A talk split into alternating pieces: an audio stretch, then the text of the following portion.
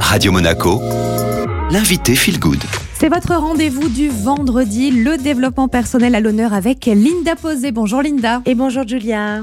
Aujourd'hui, on aborde la thématique de l'écriture. Alors cette chronique, vous l'avez carrément intitulée Le fabuleux pouvoir de l'écriture.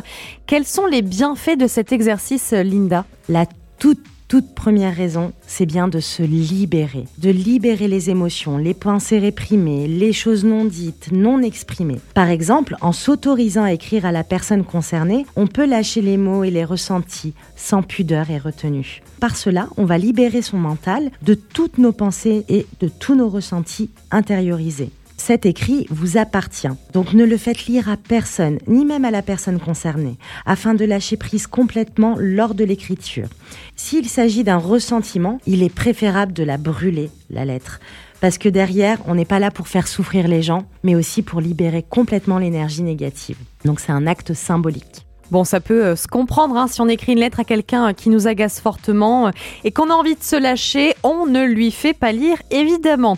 Linda, est-ce qu'on peut aussi utiliser l'écriture quand on est confronté à une addiction? Pour les addictions, c'est un peu du journaling, comme un journal de bord à tenir et dès qu'une envie, une crise apparaît pour succomber à la tentation, avant que celle-ci nous envahisse complètement, on prend une feuille et un stylo et on vient déposer tout ce qu'on ressent, tout ce qu'on pense. Ça permet vraiment de décharger la pulsion. Bien souvent, les premières fois, c'est assez compliqué, puisque notre mental et, nos peurs reprennent vraiment le dessus. Alors ça libère, on peut également s'en servir face aux addictions, et puis c'est un boost pour la créativité également. Tout à fait, ça développe la créativité. Plus on écrit, plus on libère de l'espace. Donc plus nous laissons de la place à de nouvelles pensées et à de nouvelles idées.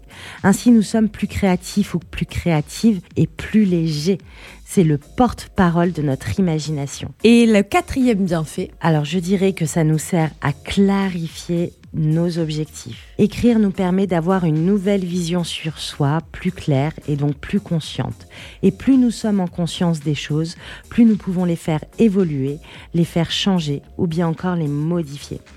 Écrire sur soi aussi, à soi, pour soi, quelle qu'en soit la cause, les conséquences sont plus que bénéfiques pour soi et sa relation aux autres aucune raison de se priver donc de l'écriture. Un grand merci Linda, comme chaque semaine d'avoir été avec nous. On vous retrouve vendredi prochain. D'ici là, on peut réécouter l'interview en podcast sur Spotify, Deezer et Auchan en tapant Radio Monaco Feel Good.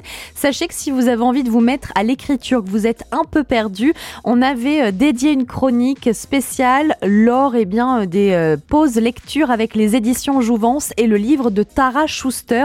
Vous pouvez toujours réécouter cette interview. Allez, on enchaîne en musique sur Radio Monaco.